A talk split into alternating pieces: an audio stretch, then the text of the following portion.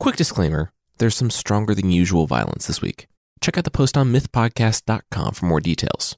This week, on Myths and Legends, it's the story of the Goose Girl, as told by the Grimm brothers. You'll see why your coworkers might get mad if you spend your lunch breaks trying to steal their hair, and we'll meet a buff king who's really concerned with employee performance reviews. The creature this week is a werewolf who's really just a relaxed introvert trying to chill out alone in his fuzzy slippers.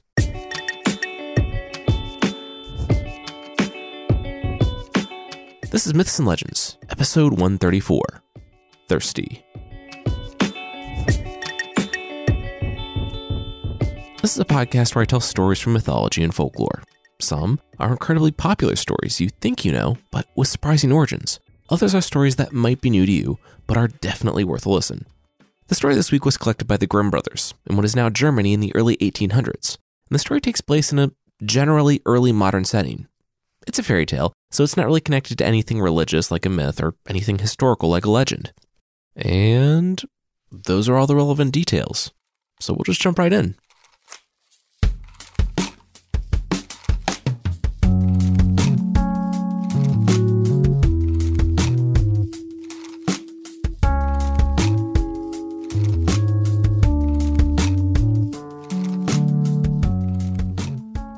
It was opposite day, or year, or life. In what feels like a fairy tale first, and is definitely a first for this podcast, the father had died an untimely death, and the mother was left as the sole ruler of the kingdom. Knowing full well she would lose half her power to any future spouses, the queen remained single. And so, the queen's daughter had no step parent issues like every other fairy tale seems to bring. In fact, the princess grew until she herself was of marriageable age and the queen sought out a good match. There was no way her daughter would marry some budding sociopath, quick to send her to his murder room for simply getting blood on an egg. No, the queen thought beyond the most profitable match for herself in the kingdom. What would be best for her daughter? How did the visiting princes interact with not only their betters, but more importantly, with those below them? In the end, the queen ended up spending a small fortune buying information from the suitor's servants. Her daughter was smart but marrying her off meant putting her in a vulnerable position. And it had to be the right guy. Sure, the princess was a bit older when the queen finally made her decision. She was pushing 17, but it was done. Now, the father of the prince in consideration was a minor king who was so in awe of the queen's insistence that her daughter's husband be his son and of the promised dowry that he immediately agreed. With a sigh of relief, the queen relaxed into her chair her daughter was going to be all right.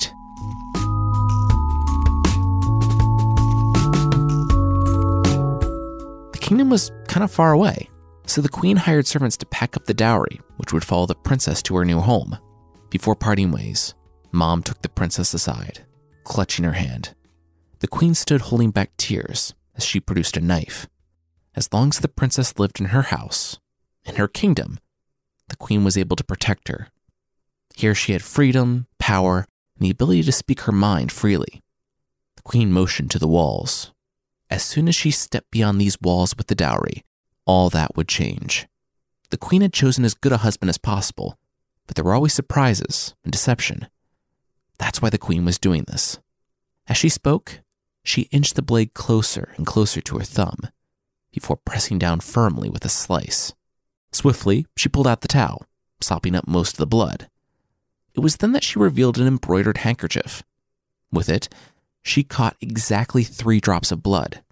After bandaging her finger, the queen delicately folded the handkerchief and asked her daughter to tuck it in her dress, keeping it close to her heart. The princess did as her mother asked, and, with a smile, assured her that she would be fine. She might be leaving, but she was going into the world that the queen had prepared her to face. It would be okay. At last, queen hugged her daughter for what might be the final time. She liked her daughter's optimism, but she knew too much of the world to share it.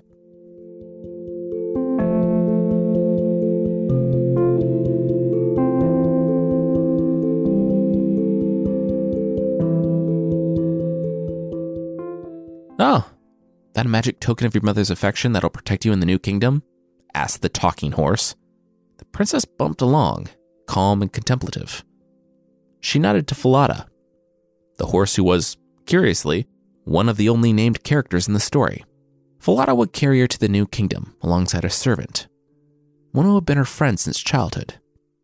Technically, the servant was a chambermaid, though she had functioned mainly as a lady in waiting for the young princess.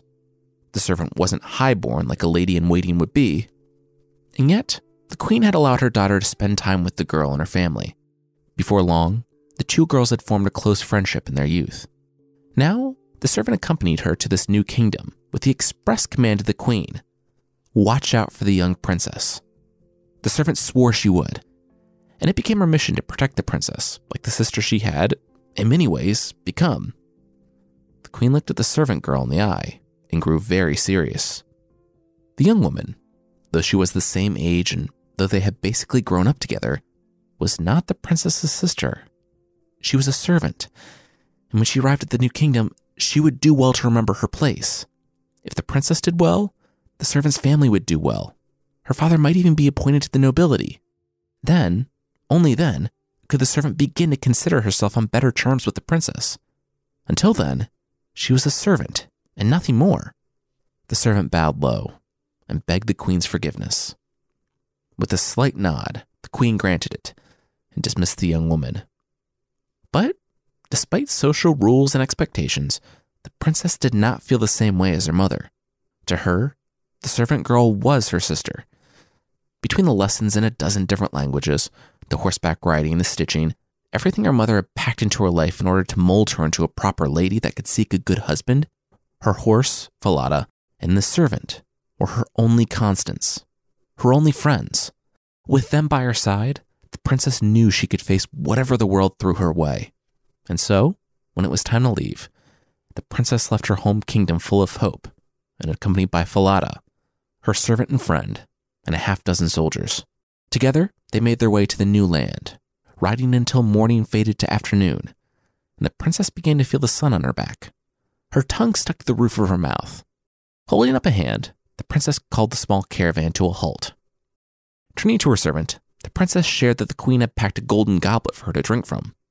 It was dangling from the servant's saddle. Would the servant go to the river and fetch her some water? It was too hot out. The servant nodded, reaching for the goblet, and then paused. Her hand slid from the ornate, golden stem as she looked the princess straight in the eyes. A smile spread slowly across her face. No, said the servant. The princess laughed, confused. Please, I'm really thirsty. It was then that the servant arched her eyebrows in concern. Oh, really? She was thirsty? Oh, poor baby. That she should go get her own water. The princess was taken aback. What was going on? But I thought we were friends, she sputtered, trying to wrap her head around the situation. Friends? You know what friends don't do? The servant asked, jumping down from her horse. Command each other. Or maybe they do do that, and maybe we are friends. Ooh, ooh, then I want to do one. Go drink. Drink from the water without a goblet. I want you to bend down into the water and drink like a dog. I'm tired of working for you. I did what I needed to do for my family, and now I'm finished. The princess couldn't believe what she was hearing. She turned to the soldiers who were just within an earshot of a yell. Oh, oh, are you going to complain to Hans? The servant scoffed. The princess spun back to the servant. Who? The servant elaborated. Hans, the head guard. Or did the princess not even know his name? Huh. His son died in the war a few years back, and he just lost his wife to sickness. He paid the doctors everything before they told him it was hopeless, the servant continued. You know, the thing about the soldiers that the queen had sent was that they were strong. But this lot wasn't particularly clever. They hadn't yet realized that, half day's ride out from the queen's walls, they could take the pretty little princess, take her massive dowry, and no one would ever know what happened to either. But by all means, the princess should tell them that she's lost control of her chambermaid, a girl she's known since birth. That wouldn't backfire. A moment passed, and when the princess didn't yell out, her servant grinned. Very good. Now drink, dog. Slowly, the princess climbed down from Falada, who, of course, had heard everything, and the princess carefully made her way to the river. Several of the guards made to follow, but the princess held up a hand, she would go alone. Only the servant watched as she bent down in the mud on the riverbank and drank like an animal. Close to her chest, the three drops of blood that had soaked into the queen's handkerchief began to weep for the girl. They called out, If this your mother knew, her heart would break in two. Two more times this happened, and each time, the princess hoped that things would be different when she asked for water. Hadn't she and this girl been friends for years? Was it really not the case? Sadly, the answer was always the same. And just like that, the fairy tale's need for three was complete. And that's when the servant caught it. She'd rushed to the river's edge this time, before dashing to put something in her bag. The princess gasped as her hand flew to her chest. The handkerchief. It was gone. It had fluttered down while she was taking a drink. The gift from her mother, her only protection, gone. Blood magic is powerful. Its protection equally so, the servant said, looking into her bag. She looked up to the princess, still on her knees at the water's edge. But now it's gone. Hans, the servant yelled back to the soldiers. It's time. Within seconds, princess felt the tip of a sword on the nape of her neck.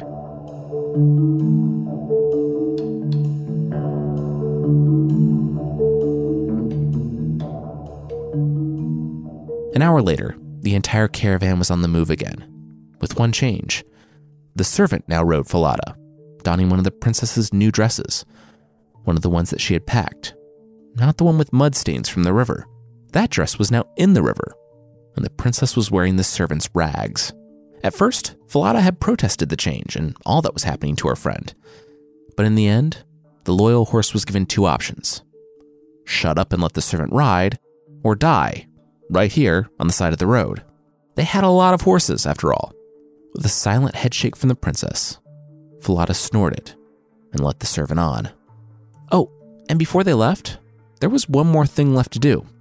The princess needed to make a promise. She needed to swear on her mother that she would never say anything about this to anyone. You see, the blood magic worked both ways. There was now a connection between the princess and the king. And if the princess broke that oath, well, the servant controlled the blood. She could do bad, bad things to the old queen before she finally let her die. The princess glared at the servant, at the girl who, up until today, she considered a dear friend. The servant flashed a smile. Ah, ah, ah, no, no. The princess had been so perfectly submissive up until now. Why ruin it and risk a sword through her chest and her mother's life? After all, the receiving prince had no idea that there were two women in the group, and he didn't need to know. They could leave her here, and no one would ever know what happened to her. Impatiently, the servant made her demand again take the oath. So the princess swore. She swore on the life of her mother, never to tell the truth of her circumstances to another human. The servant rolled her eyes. To anyone. We're in a fairy tale. Animals talk, cookware does nightly dinner performances. Say it. Anyone. The princess wouldn't tell anyone. And so the princess reluctantly agreed, and the servant kicked Falada forward. Excellent. Now, they should really get going. Her husband was waiting.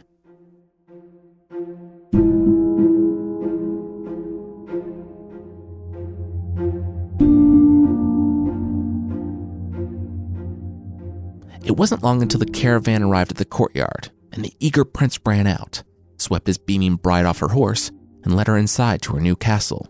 As the servant learned all about her new kingdom, she made a point to note which of the money was for the dowry and which money went to the soldiers who so bravely escorted her here.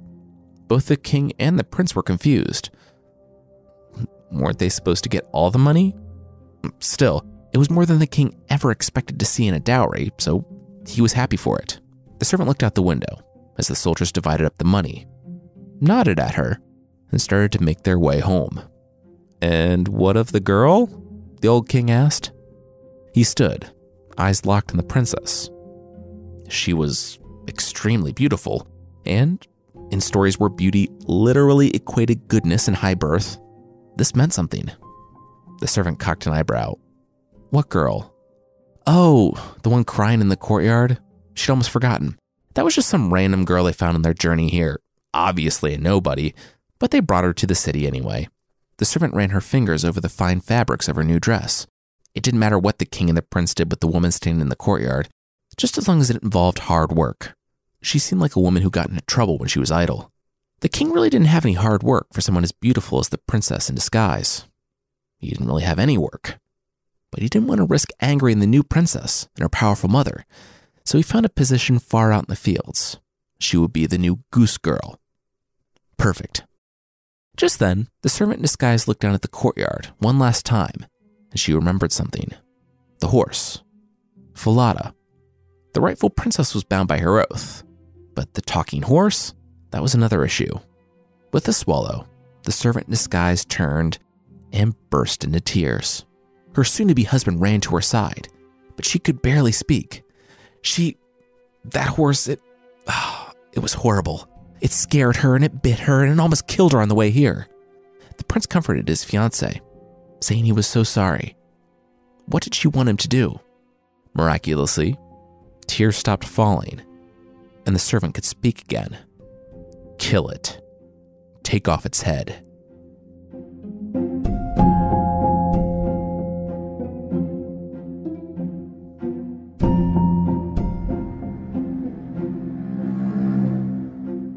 The rightful princess stood shaking. She had seen Falada being led away that afternoon. She told her friend, the horse, it would be okay. She would find her when it was safe. But now, as she looked at the horse's head nailed above the exit she had to take every day, she was shocked at just how wrong she had been.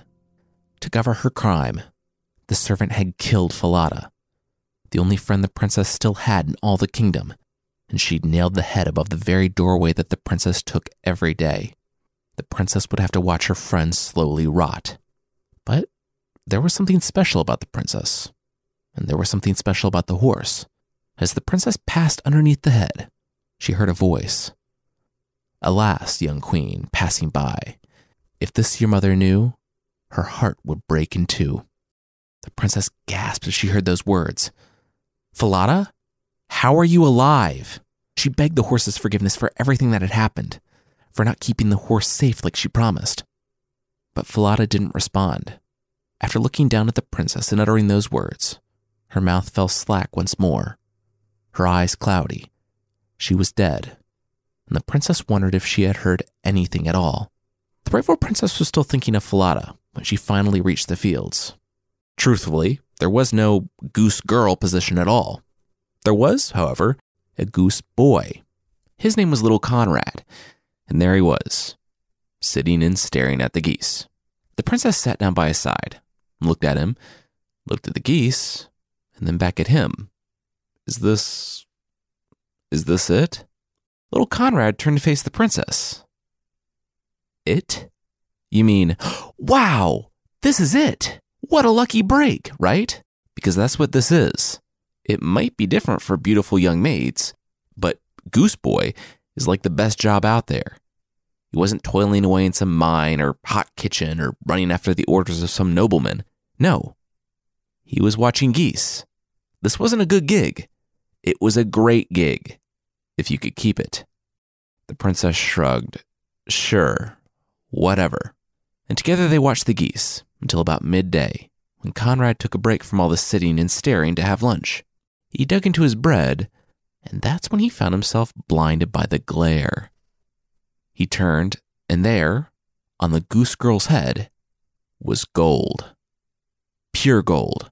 He'd never seen anything so beautiful in all his life. Why are you looking at me like that? asked the princess. She had just taken down her hair to comb it. She couldn't afford lunch. Honestly, she had barely found a place to sleep last night. And now this little weirdo wouldn't take his eyes off her hair. Then, to her surprise, he wouldn't take his hands off her hair. The goose girl screamed, demanding to know what this kid was doing. But he continued pulling at her hair, saying that he didn't care about his cush job anymore. She had gold on her head, gold, and it would be his. But the princess wouldn't go down without a fight. She slapped him. This was her hair. She had lost her kingdom, her horse, everything she owned. She would not have her hair taken as well. And then something strange happened. Well, stranger. The story doesn't explain how she knew to do this. and it certainly isn't my first inclination whenever I'm in trouble. But in a panic, the princess called upon the wind. That's right, the wind. And it worked. As she struggled to hold little Conrad at bay, she managed to call for help. Blow, wind, blow. Take Conrad's hat and make him chase it until I have braided my hair and tied it up again. Maybe she was surprised. Maybe it awakened a power in her that she always knew she had. But when she uttered that sentence, the wind picked up and little Conrad's cap blew from his head. Amazed or not, the princess wasted no time. She rebraided her hair, tying off the final ends, just as little Conrad returned, cap in hand and quite out of breath. He looked her up and down in confusion, speechless at all that had just taken place. Without a word, he sat next to the princess and resumed the hard, taxing work of watching the geese.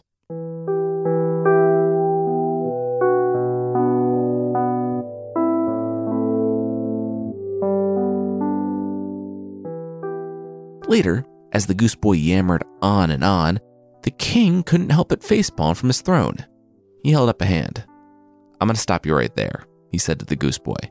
I'm not the one who needs to be hearing this. There's your supervisor, then their manager, then the assistant regional manager, regional manager, and then me. There's a whole chain of command for situations like this.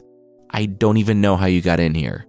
But the goose boy was undeterred, so the king sighed, rolled his eyes, and waited for him to go on. Okay, so get this, the boy continued. There was this new girl at work, right? Well, apparently she had gold on her head, but she got mad anytime he tried to steal it. It had been three days now, and he was still going for it.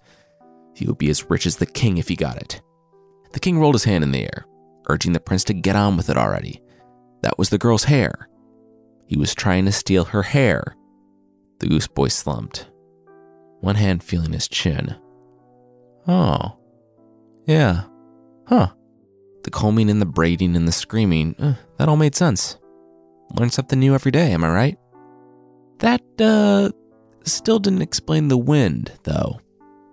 Wind? the king asked. Little Conrad snapped too, telling the king what the goose girl had said every day for the last three days about asking the wind to come take his cap. Then, lo and behold, it obeyed. But that wasn't even the weirdest thing little Conrad said, looking up at the king. Every day, when she and little Conrad herded the geese out onto the wall, a severed horse head talked to the goose girl. The goose boy had the king's full attention now. It said, Alas, young queen, passing by, if this your mother knew, her heart would break in two. Little Conrad didn't know what it meant, but try having your day start with a disembodied, rotting horse head nailed to a wall spouting gibberish at you. Not a great day. The king was about to tell the boy that all this was ridiculous, but then he thought about it. The boy was asking to be removed from his very easy job. There had to be something more going on here. In this talk of a queen, the king had long suspected that there was something different about the goose girl. That's why he made her the goose girl instead of just sending her away. Go back to work, he told the goose boy. Little Conrad started to protest, but the king shot him back a warning glance. Do not push your luck. Quickly, little Conrad nodded and left. The next day, amidst the honking and the flapping of wings as the pair left the city, they heard, again, the horse saying, Alas, young queen, passing by, if this your mother knew, her heart would break in two. It seemed like every other day, but what they didn't know was that, following within earshot, was a stooped beggar that must have just arrived at the city that morning because no one had ever seen him before. With his surprisingly strong core, the disguised king army crawled a half mile trek through the grass to the outer field, completely unnoticed by the goose girl and the goose boy. Now he lay on his belly not five feet from the pair, sitting on their trusty log. When lunchtime rolled around, the rightful princess led with her request to the wind, and off went Conrad's cap, even before he had time to realize she'd begun, much less explain that he had finally figured out that it was only her hair.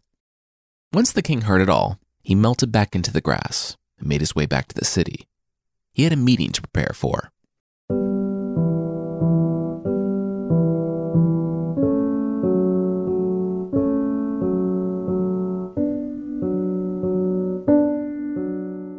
Later, as the rightful princess opened the door to the shack she could barely afford with her barely existent job, two things surprised her the moment she stepped inside.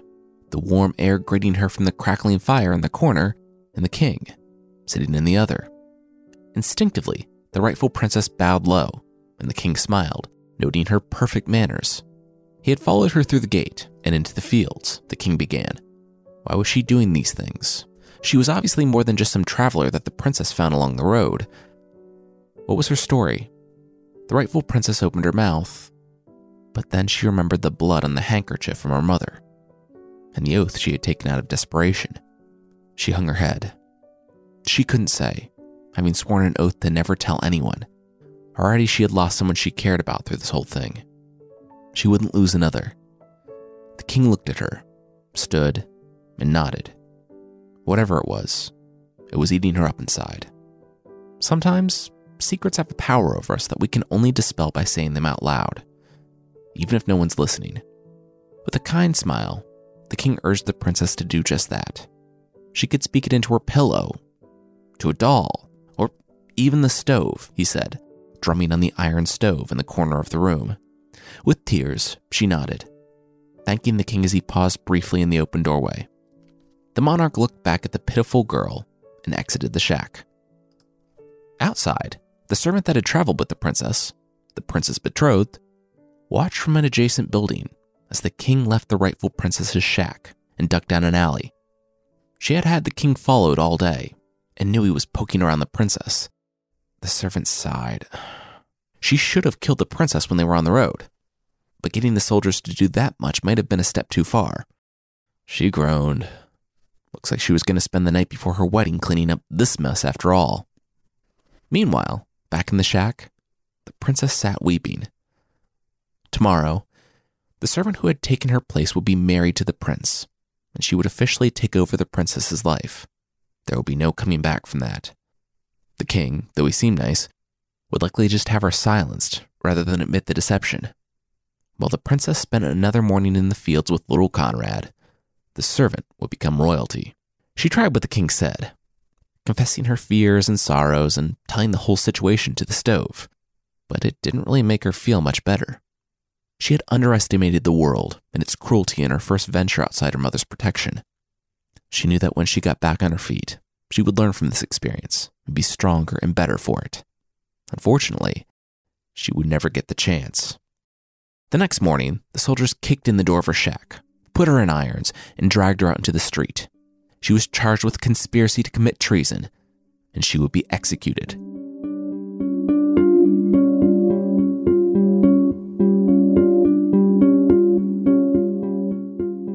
Finally, it was time. All the nobles had gathered for the wedding ceremony. The disguised servant stood facing the prince, the room silent, waiting. It was then that the king was interrupted by the sound of marching boots and clanking armor toward the back. The servant, about to say her vows, looked back and her eyes widened. She shook her head frantically at the guards, the ones she had sent out just that morning, but they didn't meet her eyes. Ah, good, they're here. The king beamed. He turned to the prince and the servant. There was, it seemed, a traitor in their midst. He had learned of the arrest just that morning, and the girl who would be his daughter in law and the future queen was right to command it. Now, here they were, with a woman who was plotting to kill a princess. The servant looked down at the tear streaked cheeks of the rightful princess, standing in between two soldiers. This had played out better than she could have possibly imagined the king turned to his daughter in law to be and asked a question of her What should they do with traitors in their kingdom? The servant said she really didn't know. She was just a princess. But if the king was asking, she had uh, a few ideas. One, get a barrel, a big one, with plenty of room to move around in. Two, nail a bunch of nails into the barrel so that the inside was just full of spiky death. Three, throw someone who would dare betray the king's trust and throne into the barrel naked. And then, finally, the barrel should be attached to the back of a horse and just rolled along through town so that all the people could listen to her slowly die and learn what happened when they plotted against the throne. The prince stood wide eyed and more than a little terrified. Oh my gosh. Did you just think of that off the top of your head, or do you have some running list of messed up ways to torture people? He asked, looking at his wife to be. The servant in disguise thought a moment. Uh, A little of column A, a little of column B, I suppose, she chuckled. The king, however, was neither wide eyed nor surprised. He nodded, turning to his soldiers. That sounded like a fitting punishment. Take her away. The servant turned back to the prince. Now, where were they? Oh, yeah, getting married. She motioned to the king, but he was stepping away from her. She was about to ask what was going on when she felt the irons on her wrist. I was in the alleyway last night, said the king. He had heard the most amazing story through a vent pipe of a stove. The storyteller didn't know anyone was listening, so she wasn't breaking any oaths, but she had told a powerful story a story of her only friend betraying her and taking her throne the moment they were out of view of home. His personal messengers had returned mere minutes before the wedding from the woman's mother, carrying a description of the rightful princess, a description that matched the woman the false princess had arrested that very morning. The king turned to the servant. As for the friend, she just decided her own punishment, did she not? He nodded to his soldiers. Find a barrel and get hammering. On cue, the servants rushed to the true princess and escorted her to her room, helping her bathe, change, and they led her back to the ceremony. A hush fell over the gathered crowd as the rightful princess stepped into the place of the servant who had betrayed her. Days ago, this was the place the princess never thought she'd be. And in that moment, her thoughts were not of her former servant, but of her mother and all she had done for her daughter in this world. In her heart, she remembered the drops of blood on the handkerchief and the words from Falada. A faint smile glowed across the princess's face as she stood tall, remembering who she was. She took the prince's outstretched hand. If this my mother knew, she'd be proud of how I grew.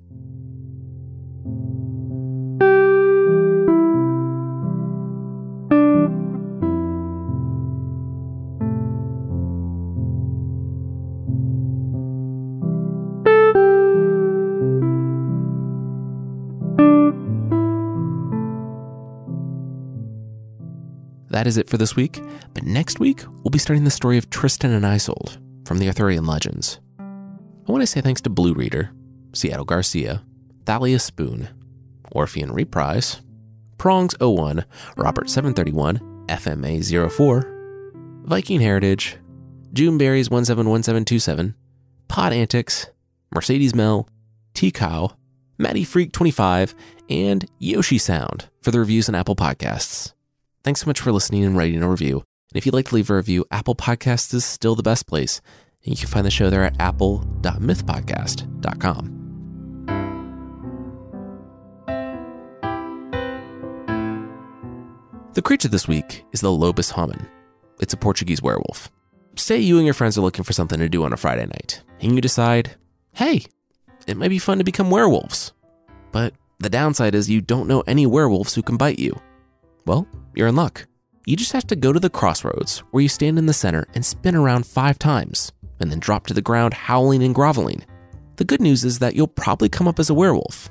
The bad news is that if you wanted to be the super strong variety that fights vampires or gets in love triangles with angsty teens, well, it's not that type of werewolf.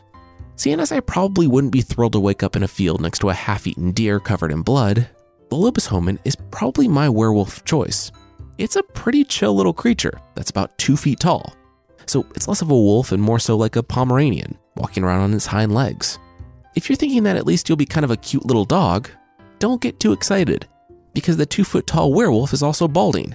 It has like the haircut of a monk, with the top of their head bald. There is one perk though. The little werewolf has relatively large feet covered in plush hair. It says that because of the feet, it has an advantage in sneaking, a more enticing detail, for me at least, is that it apparently feels like the creature is walking everywhere in fluffy slippers.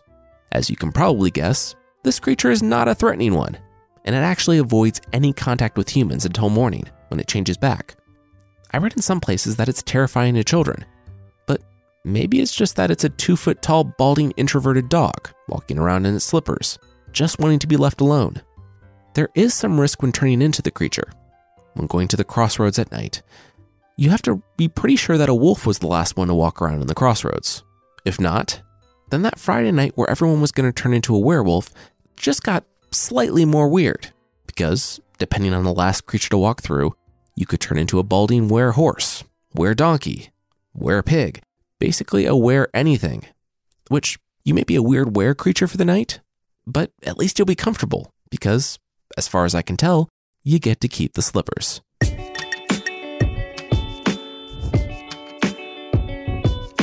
That's it for this week. Myths and Legends is by Jason and Carissa Weiser. Our theme song is by the band Broke for Free, and the Creature of the Week music is by Steve Combs. There are links to even more music in the show notes. Thanks so much for listening, and I'll see you next time.